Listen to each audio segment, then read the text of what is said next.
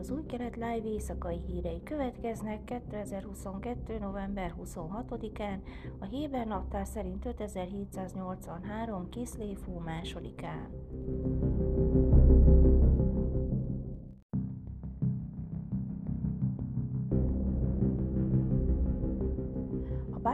Kormány értesítette a kongresszust, hogy Hadi Amrant nevezte ki a palesztin ügyek új különleges képviselőjévé, közölte a külügyminisztérium egyik magasrangú tisztviselője.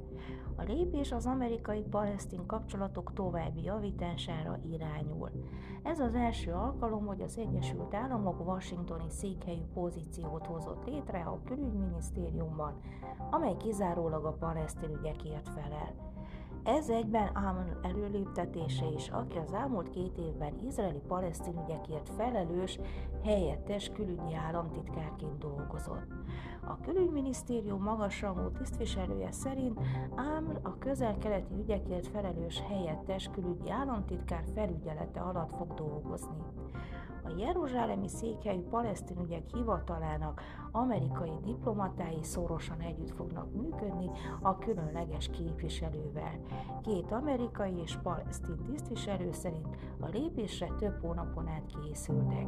A külügyminisztérium értesítette a leköszönő izraeli kormányt a lépésről, és előzetesen tájékoztatta a kormány alakítással megbízott Benjamin Netanyahu-t és tanácsadóit is, mondta az amerikai tisztviselő.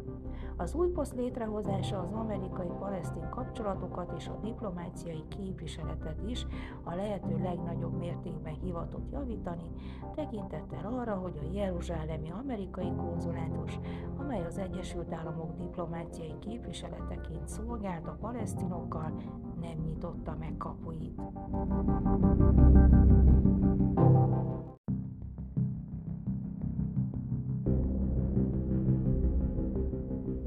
Benny Gantz leköszönő védelmi miniszter pénteken kijelentette, hogy Netanyahu lehetővé teszi, hogy a szélső jobboldali Itamar Ben-Gvir legyen a de facto miniszterelnök a következő kormányban, miután a Likud aláírt egy megállapodást a törvényhozó Ocma Jehudit pártjával, ami kiterjesztett biztonsági szerepkört biztosít számára.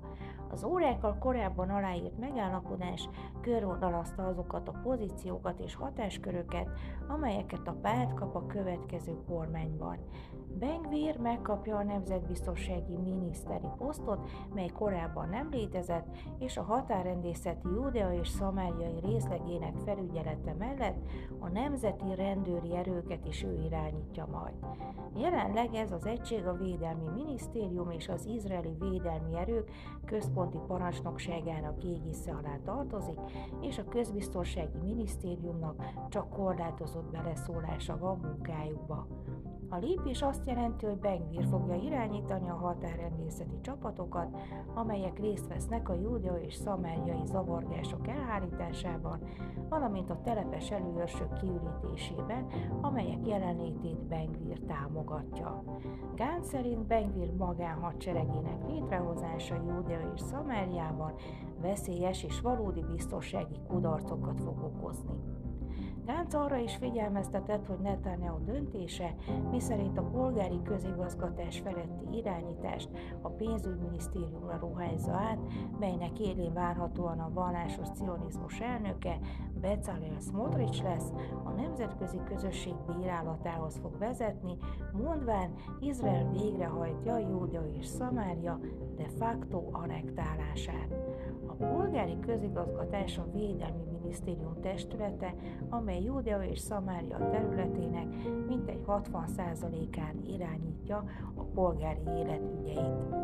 Bengvir és Netanyahu közötti megállapodás kijelöli azt az irányt, amelyre a következő kormány halad, a kormány hatáskörének politikai igények alapján minisztériumok töredékeire való szétbontása és a műveleti keretek lebontása az izraeli védelmi erőkben, ami károsítja az izraeli hadsereg és a rendőrség működő képességét, írta Gánc pénteken közzétett kommentárjában. Netanyahu magatartása annak beismerése, hogy az igazi miniszterelnök Ben Gvir lesz, tette hozzá.